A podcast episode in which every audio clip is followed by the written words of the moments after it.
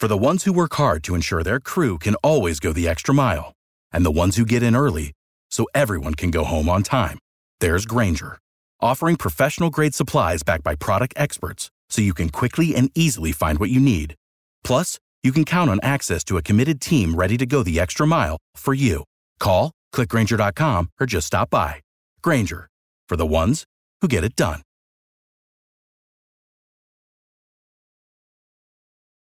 Every team, every topic, everywhere. This is Believe.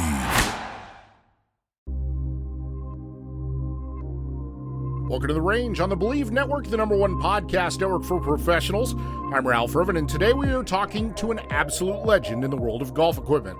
He was a part of a machine that created the first metal wood, and he spearheaded the move towards manufacturers creating different lines of products to meet the performance needs of different players. Even when he thought he had seen and done it all, he did more, and he continues to thrive atop the industry.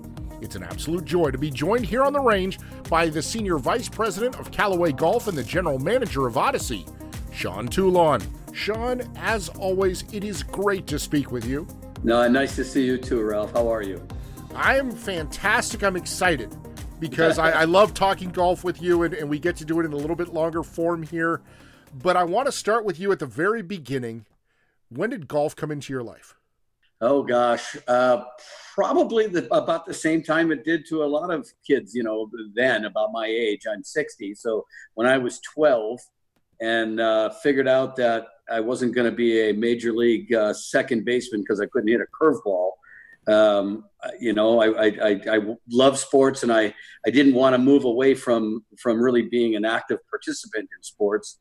And uh, you know, I saw there were a lot of, of really good golfers that were not that big, and I was destined to be about five eight. So I, I turned on to golf then, age twelve. You grew up in Wisconsin. You went to school in Madison. I did, and yet you made your way right into the golf industry. How did you get started in the industry? Well, I started I started caddying um, at a, uh, a club in on the west side of Madison called Nakoma Golf Club, um, and I really got into it more from my dad, you know, like so many of us did. My dad liked to play. Um, he was just, you know, so frustrated with the game because he was a wonderful athlete and a, to this day, an awful golfer. Uh, but we would go out on Sunday mornings and, and then, you know, to make a few bucks, I, I started caddying. So um, I think, you know, between my dad and the, the uh, atmosphere at Nakoma Golf Club where I grew up, being able to watch golfers, I love the way they um, carried themselves. I, I, really got to understand the game and and uh, was just you know really taken by the you know the spirit and um, you know the integrity of the game, but really the romance of it all too. So I, I just fell in love with the game and those who played it early. You didn't go to school to necessarily be in golf business per se, but that's where you went right away. Well, most people wouldn't think that you'd parlay an ag econ degree into uh, senior vice president of, of Callaway Golf for sure. But um, as I was going to school, I became a pretty good player, um, and uh, you know worked in you know bag rooms and in golf shops, and uh, you know I loved equipment. Um, I played a little bit in college. Uh, but then, you know, the, the, the team at Wisconsin, uh, Dennis Tiziani came on as, as coach, and they became you know, a, really a pretty formidable squad. And, you know, I could shoot 75, but you had to shoot 72 every day, and I couldn't do that. So I did what anybody else would do. I turned pro and uh, became a teaching professional when I was in uh, my last uh, couple of years of college. And, um, you know, th- then I would say the industry bug really bit me hard. You first went to essentially TaylorMade. How, how did you get uh, connected with Gary Adams? Well, I, I remember working at Nakoma when I was a you know 14 years old or 15 years old, and this salesman would come in um, and in in this big shiny Cadillac, and and he um, he was selling for PGA uh, Victor then, so it was before Tommy Armour. But this guy, when you would see him, he was happy, he was smiling. Um, he went out of his way to, you know, kind of introduce him, himself to not just me, but all the kids down, you know, in the caddy barn, basically. And I just, I was, I just remember meeting or seeing him, not really even formally meeting him, uh, but I was just smitten by his energy. And then I went to work at Vitense Golf Golfland, which is a driving range in, in on the west side of Madison. and um, uh, we had a little golf shop there, and we did a ton of business. And um, you know, Gary would come in a little bit then, but then you know, this little company popped up called TaylorMade Golf, and um, you know, I thought it was kind of a joke when I saw it at first because woods were made out of wood, not metal. Um, but as I was finishing up uh, school, um, I went to work. I, I, I, finished school, and I, I decided I didn't want to be a golf pro. I wanted to be. I wanted to get in the equipment side of it, and you know, I have a decent personality, so I, I sales maybe I could I could make a go of it there. So I went to work for a little tiny company called Exim that sold, you know, really inexpensive uh, Korean golf bags and animal head covers. And uh, Ralph, I sold so damn many animal head covers you couldn't believe it. They were everywhere. so later that summer, um, the TaylorMade job opened, and and in the when I was working in that little golf shop, I had started selling quite a few of them.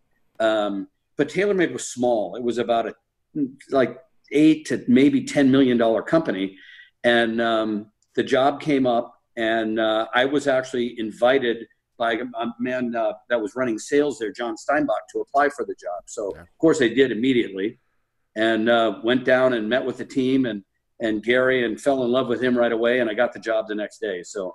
Um, it was. It, they forgot to tell me they were 45 minutes from going bankrupt, uh, that was a detail. So, but we fought through all of that. And uh, gosh, I think when I left four or five years later, my territory itself uh, was doing about four million dollars in sales. So it was it was crazy. It was a crazy run, and you know it changed my life forever for sure. Well, and you mentioned John Steinbach. I mean, goodness, he's probably the person that got me involved in talking about equipment. Isn't that something? Be, meeting him at Bay Hill years and years ago, and he just said, "Well, you know, you're really interested. You should talk about this stuff." And yeah. sure enough, that's kind of how I evolved into talking about equipment. Yeah. What was the industry like back in the '80s when when you're getting started and you're and you're out selling? It's nothing like it is now.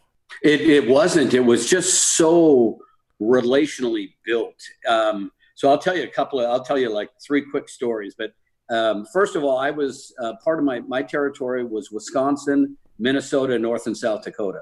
So I spent most of my time in Wisconsin, but I spent a lot of time up in the Twin Cities. And as you were going through there, um, you went through um, Eau Claire and close to Eau Claire, um, Eau Claire was, um, God, now I'm drawing a blank, but the place that all of the woodwoods were, were made. And so here comes this, you know, this, um, this kid from Madison, a big big city kid from Madison, selling metalwoods to the place um, where all the woodwoods were made. So I was a wanted man for sure. Uh, but little by little, um, you know, we just started building relationships. We had a wonderful product, which always helps a lot, uh, and it was just so different. But um, you know, it was just building building belief and building trust in not only myself uh, or the company, but in our, you know, especially in our product. And then when people started using it on the PGA Tour, and Jim Simons won with it at Pebble Beach in whatever year that was, 82 or 83, um, you know, it started to really change. And you know, for us in the early days at TaylorMade, when you were part of a sea change like that, or such a step change from woodwoods to metalwoods, um, you just believed that you could do pretty much anything, Ralph. And um, you know the level of confidence that we had and excitement and passion for what we did um, i'm not sure that's ever been met before or since. Um, and it was it was just a it was a magical time. You left TaylorMade and went to do your own brand which kind of opened up your mind i think to f- the philosophy of making clubs tailored to different levels of golfers. Yeah and that was um, you know that was you know there were three people that were really instrumental um, in helping me um, sort of believe in myself and and really learn the business. One was John Steinbach, um, who to this day is just you know he's just he is such a wonderful guy. The other one, uh, other two, uh, one of course Gary Adams, and then the other one was Eddie Langert. And Eddie Langert was um, you know just a legendary golf professional from. Um, from Green Bay, wonderful player, and he was really one of the founders of TaylorMade. So, those three people really helped give me the courage, I think, uh, to believe that you know I could I could have my own company someday and and build it. And back then, you didn't need a lot of money; you needed some.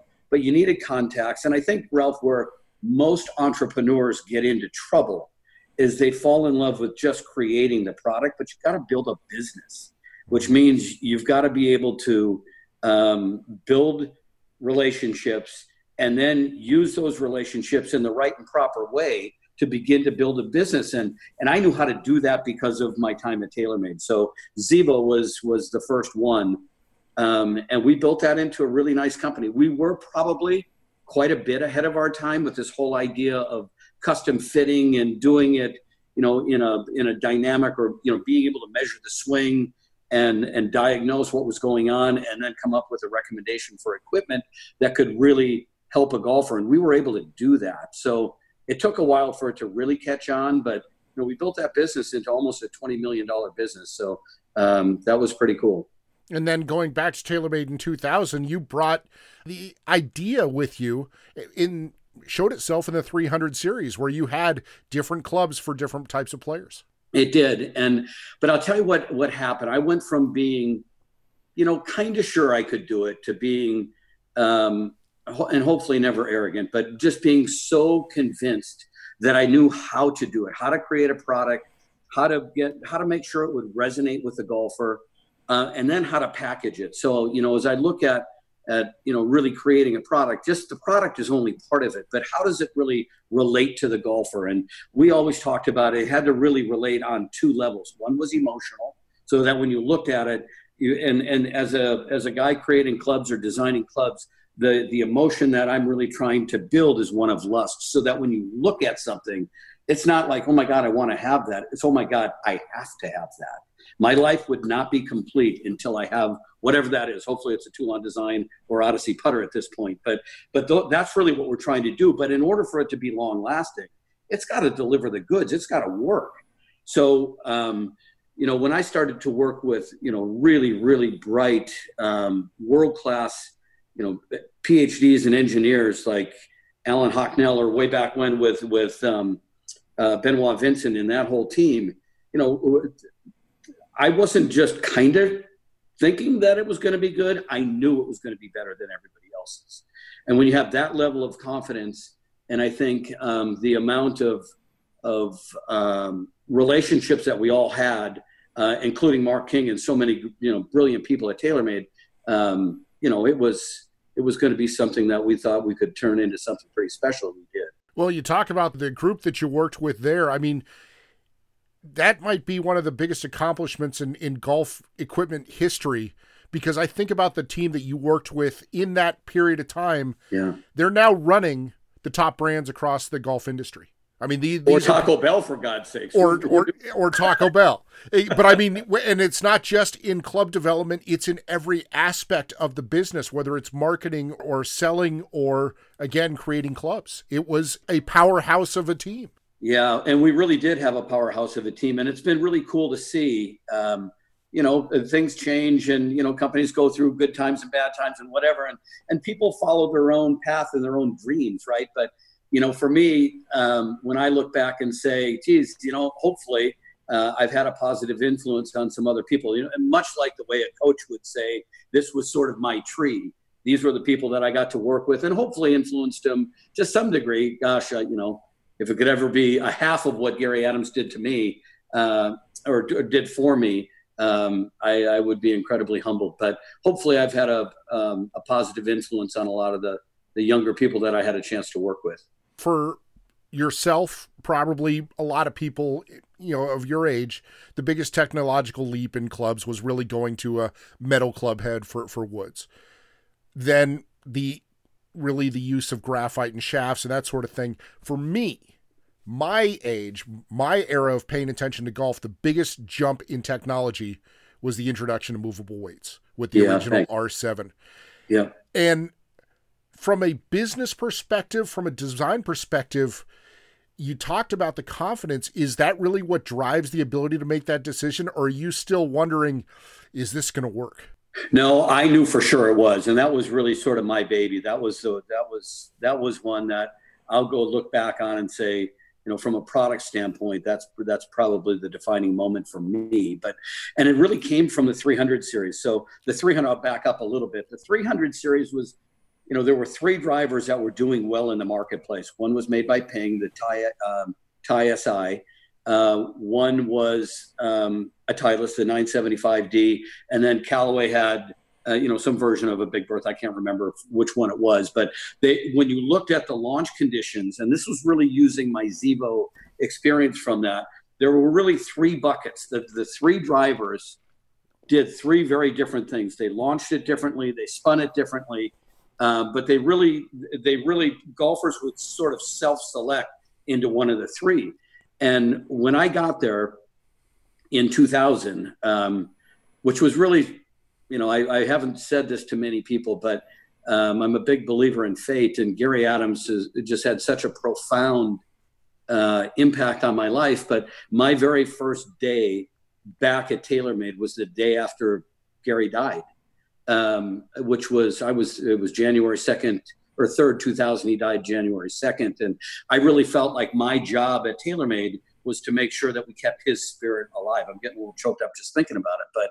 But um, on July or January 11th, I finished the first product plan, which was the birth of the 300 series. And everybody knew TaylorMade was going to have a new driver, but we were struggling, Ralph. We were $270 million in sales and really not making any money. And we had 27 players on our tour staff at the time, and only seven of them played our driver. That meant 20 of them were in violation of their contract because their clubs were so bad, right? So um, I sat down with um, Mark Leposki, who I work with today, Benoit Vincent, Mark King, and just said, we got to change this. And Mark for sure knew it. And the other guys, um, you know, they didn't know me. So, so, you know, I'm sure they didn't know what the hell to expect or, you know, who is this guy? But um, the idea behind it was using the technology that Benoit and his team were working on, which were faster faces. We need to have one that could beat the crap out of a 975D, a Thai SI, and a Callaway because that's the pool of golfers. The, the data is right in front of us. We have to have that. So Benoit and his team and Leposki delivered in spades. We had the best drivers. I mean, we went from not winning, I mean, not having our own tour staff using our clubs to winning counts later that year and becoming the number one driver in golf. You know, 12 months later, it was crazy. But as I was writing the plan, I'll never forget. I had the, the light bulb moment was, um, if you look at designing a golf club, one size really fits none. Or if you looked at the way um, that golf clubs were being built at the time, they were only capable of delivering one set of launch conditions. So if you were going to satisfy the marketplace, you needed three. That was 300 series. But as soon as I wrote down a driver is only capable of delivering one set of launch conditions, the next word I wrote was why? Or what if that could change? And in order to change, you needed to have CGs that could change. And the way to do that was by moving weight. And that's where the, the whole movable weight concept came that idea was born on, on like the 11th of January 2000. And by the time we went through everything, it came out um, in February of 04, uh, where we launched it first in Japan, and it was you know off to the races from there. To get those weights really calibrated, you you should work with a professional to to determine how to you know where to put the weights.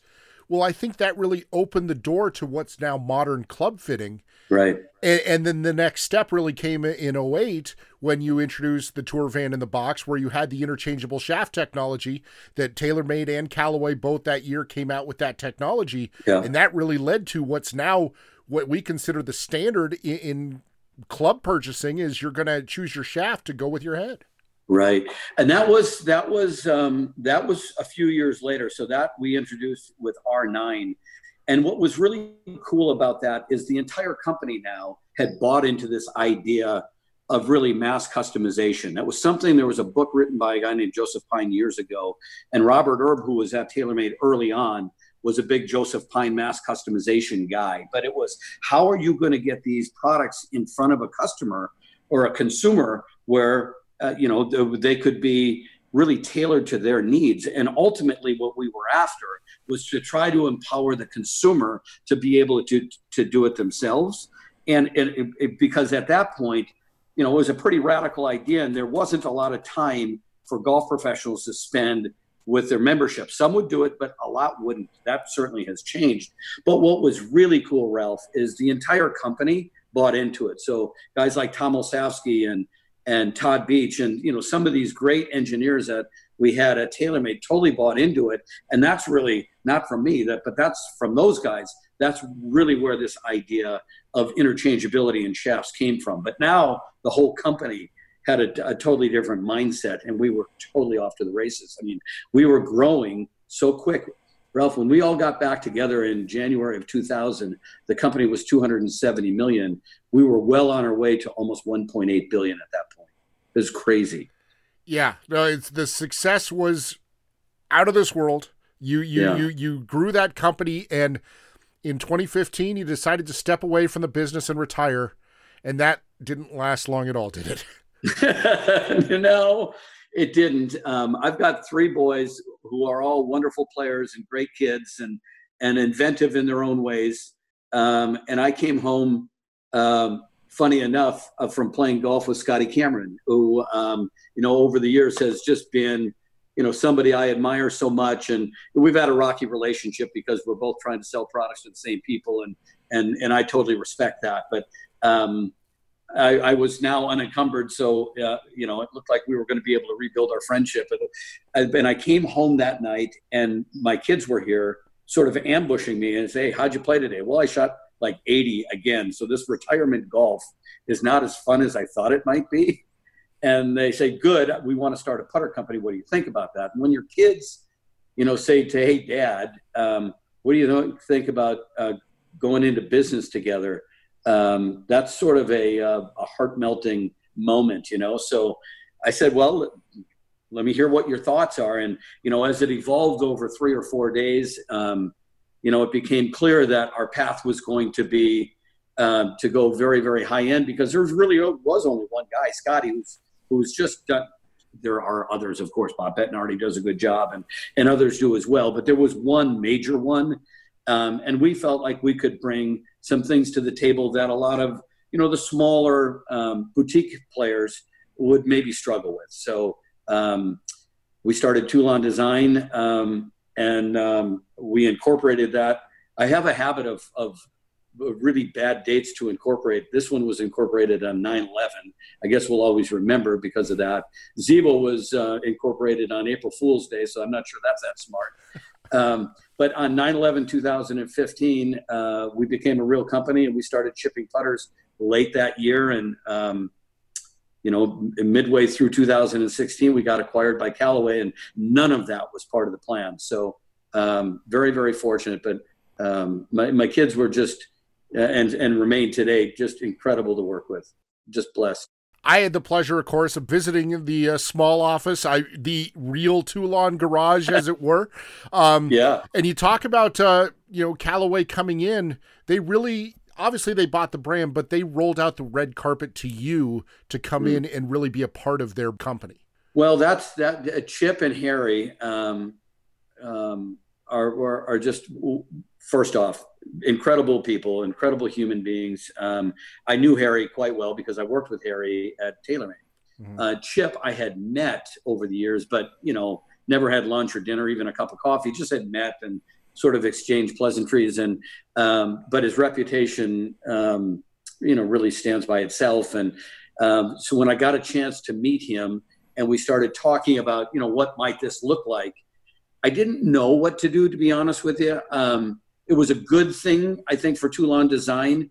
Uh, but Chip saw it as more than just, you know, I could come in and help the putter business, that I could help in other areas, industrial design and, uh, you know, product strategy and things like that. And I was pretty sure I wanted to do it, but I wasn't sure. And then he sent me a note. He said, look, you know, I've met a lot of people in my life that have really helped bring a company to the top of an industry, but I'm really struggling to come with, up with anybody who's done it twice. And um, that was sort of the carrot that um, that I needed, you know, and to feel like, you know, I could, you know, at that point at 56 years old, you don't get a lot of opportunities like that, Ralph. So um, to have a chance to do that and and work with a team, some of which I knew, some of whom I knew, and some I did not, but to really help build Callaway uh, to do some things that you know maybe I thought they could do it that they hadn't thought of. That was that was really appealing. So, and then to be able to do it with my kids uh, coming along, that, that it became a no brainer. This leads me to something that I like to bring up to the audience, and is especially true in your case, because you're in a business. You know, you're in a business that sells golf clubs. Yep. But that's not why you get up every day. It's not ma- about making a sale, but it really is you're trying to make a product that's going to make the game more fun for everyone because you love golf to, to that extent. Yeah, and, and creating products is the most fun. And then to see them um, work at the highest level and get, just to me, it's just the energy that they can bring people and the excitement that they bring people. I remember early on uh, at Zevo Golf, we had a demo day uh, or a fitting day at the time at Desert Mountain Club in Scottsdale. You know, just a you know a, a wonderful, maybe the the number one golf facility in the world with all seven golf courses, all of whatever. And so we, I remember fitting a gentleman there, and uh, we got all done. And he said, "Okay, I'm in. I want to do it. When can I get my clubs?" I said, "Well, you know, we'll we'll probably, um, you know, I'll put the order in right now." Um, and we'll probably, you know, get him here in like 10 days or so. He said, I just want you to know I am not going to play golf until I get my new clubs and I want to play tomorrow. So, you know, it just so that just the, the level of excitement and passion golfers have for equipment in the game, that's what really drives me. And to be able to, to help create products and ideas that, that manifest into products um, that can help you know it sounds corny but it really does it can really it can impact a, a, a human being's life um, that's what really drove me and i got that's 100% from gary adams so um, lessons learned over the years have really served me well and we jump back to the toulon brand for a moment mm. with all of the product that comes out from callaway and odyssey every year yeah how gratifying is it to you how exciting is it to you that your name is in the mix on these clubs that after a long career, there's your name. Yeah. It's not just named Sean and it could be a number of Sean's. No, this is Toulon right there on these putters that you've come up with a great product that Callaway is celebrating and wants to put out there, that wants to celebrate the man who, who created it.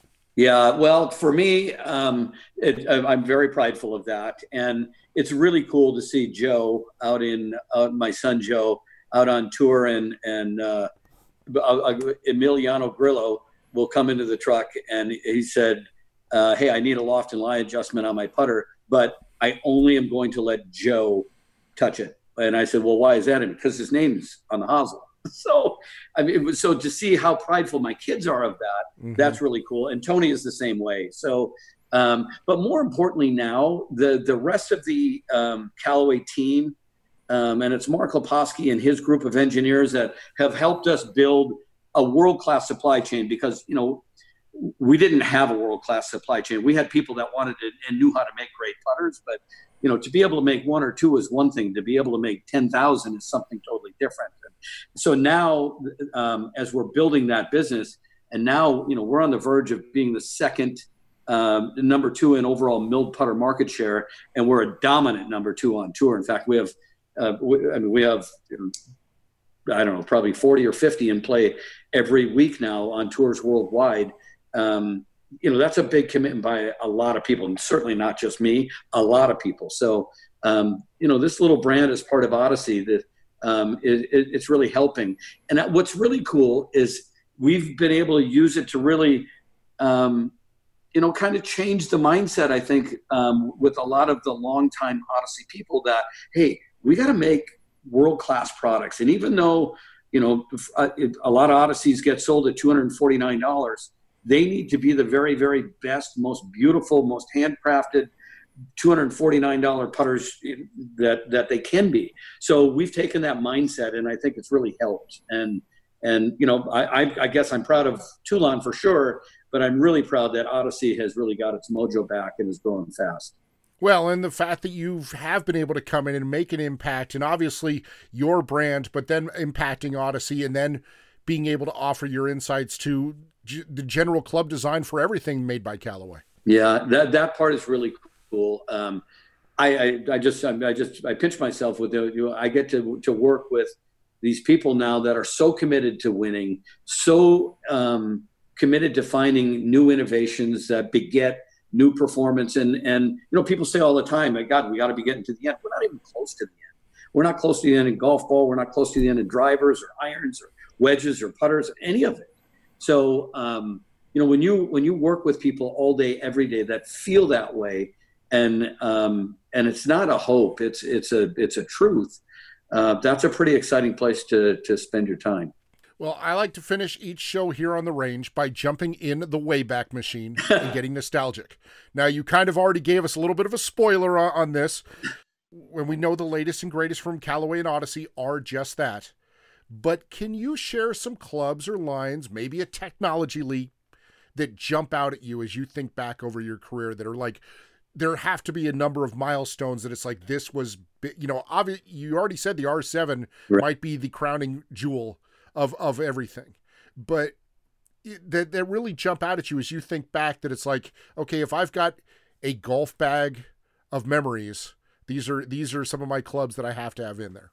Yeah, I would say, um, you know, if I go way way back, um, I would say the 300 series was probably the most important because it really changed the way that people in the company at TaylorMade believed um, and and or thought, and and it just created belief that anything was possible again. And once you inject that um, attitude into a bunch of people, um, you know things can change, right? And and you know it it doesn't take a lot of people to create change. It takes the right ones, and and and people get on board. So 300 series changed the trajectory of a company.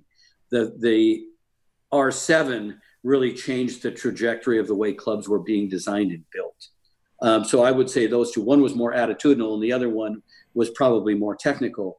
And then the burner iron, that was really the first flat out distance iron. And I'll never forget being on the range with Nick Faldo, and uh, he was hitting shots, and I was, and it was just sort of an ad hoc thing. And somehow a, a microphone showed up, and they were, I didn't even know that they were filming it and he's hitting these shots, and I let him. I remember him hitting this four iron, and and and he's sort of when he's hitting, he talks all the time, but it's really soft, so it's more mumbling.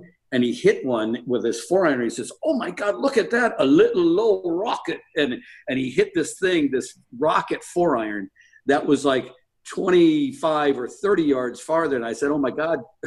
Nick, with that with that four iron, you're going to be 25 yards younger. And he just started laughing, and and but that changed the way irons were really built from that day forward. And then, you know, at TaylorMade the Spider putter, uh, which was a few people involved, but me and Robert Nunez really the ones that really brought that thing to life. Um, that you know that putter has has has changed putter design uh, pretty dramatically. So from that standpoint, um, those were important. But now at at um, at Callaway, there's just there's so many things that are going into it now with with Doc Hawk and his group with artificial intelligence and things like that. And and you know, I'm trying to I my job there is to really try to bring some emotion into a machine that just is so technically capable. It's incredible. So uh, the industrial design team that uh, that I, I look after there is um, is something that's really trying to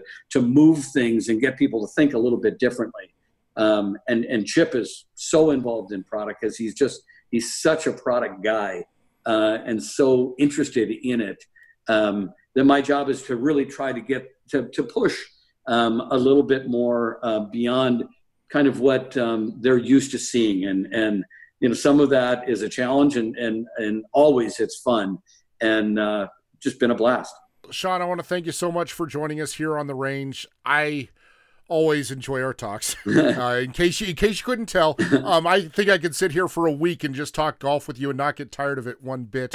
I think you'd get tired of me, but I'd just no, I here. Uh, I, I, no, I know how much you love it too, and that, that's what makes it so much fun. Yeah, absolutely. But thank you again for joining us. It was a lot of fun, and we'll definitely have you on again to, to really dive even deeper into the weeds of golf club innovation. Great. Thanks, Ralph. Have a wonderful day, bud. That was Sean Toulon, the Senior Vice President for Callaway Golf and the General Manager of Odyssey Putters, and he really is the catalyst behind some of the biggest clubs that you can think of from over the last two decades of golf equipment. Our paths have crossed many times, and he's always gracious and so full of enthusiasm because he loves the game of golf so deeply. It's people like Sean who help make the game even more fun for each and every one of us. Before we go, this past weekend was the PGA Championship at Harding Park in San Francisco, and there is so much to take from it. As expected, the lack of fans on site afforded a unique look at major championship golf. Shots that were way offline were not rewarded with trampled down turf. In fact, Haotong Li's errant tee shot that was declared lost on Saturday perfectly illustrated this fact. Had there been fans in attendance, they likely would have found the ball and he would have advanced onward without a second thought. But just like the rest of us when we play Harding Park, the rough ate his ball and he paid a huge penalty. We've all been there, playing well until that blow up hole. This past weekend, we saw that exact thing with the pros. What we also saw was a reminder of why major championship golf on the West Coast is so good. Reliably playable weather that could still vary day to day, and it gives us a prime time finish. Having grown up just south of Harding Park, I can tell you that it easily could have been 75 and sunny on an August afternoon. But no matter what, thunderstorms and weather delays are definitely off the table. And finally, what we saw was an example of all the great youth that are coming up on tour. Collin Morikawa is a star, but many are just learning that fact.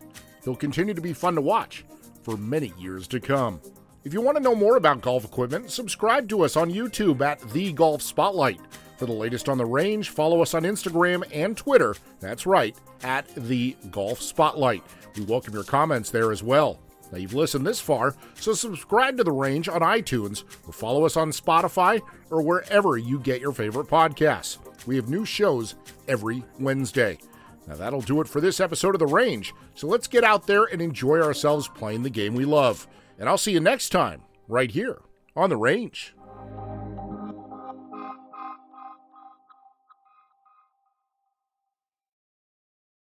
For the ones who work hard to ensure their crew can always go the extra mile, and the ones who get in early so everyone can go home on time, there's Grainger, offering professional grade supplies backed by product experts so you can quickly and easily find what you need. Plus, you can count on access to a committed team ready to go the extra mile for you. Call, clickgrainger.com, or just stop by. Grainger, for the ones who get it done.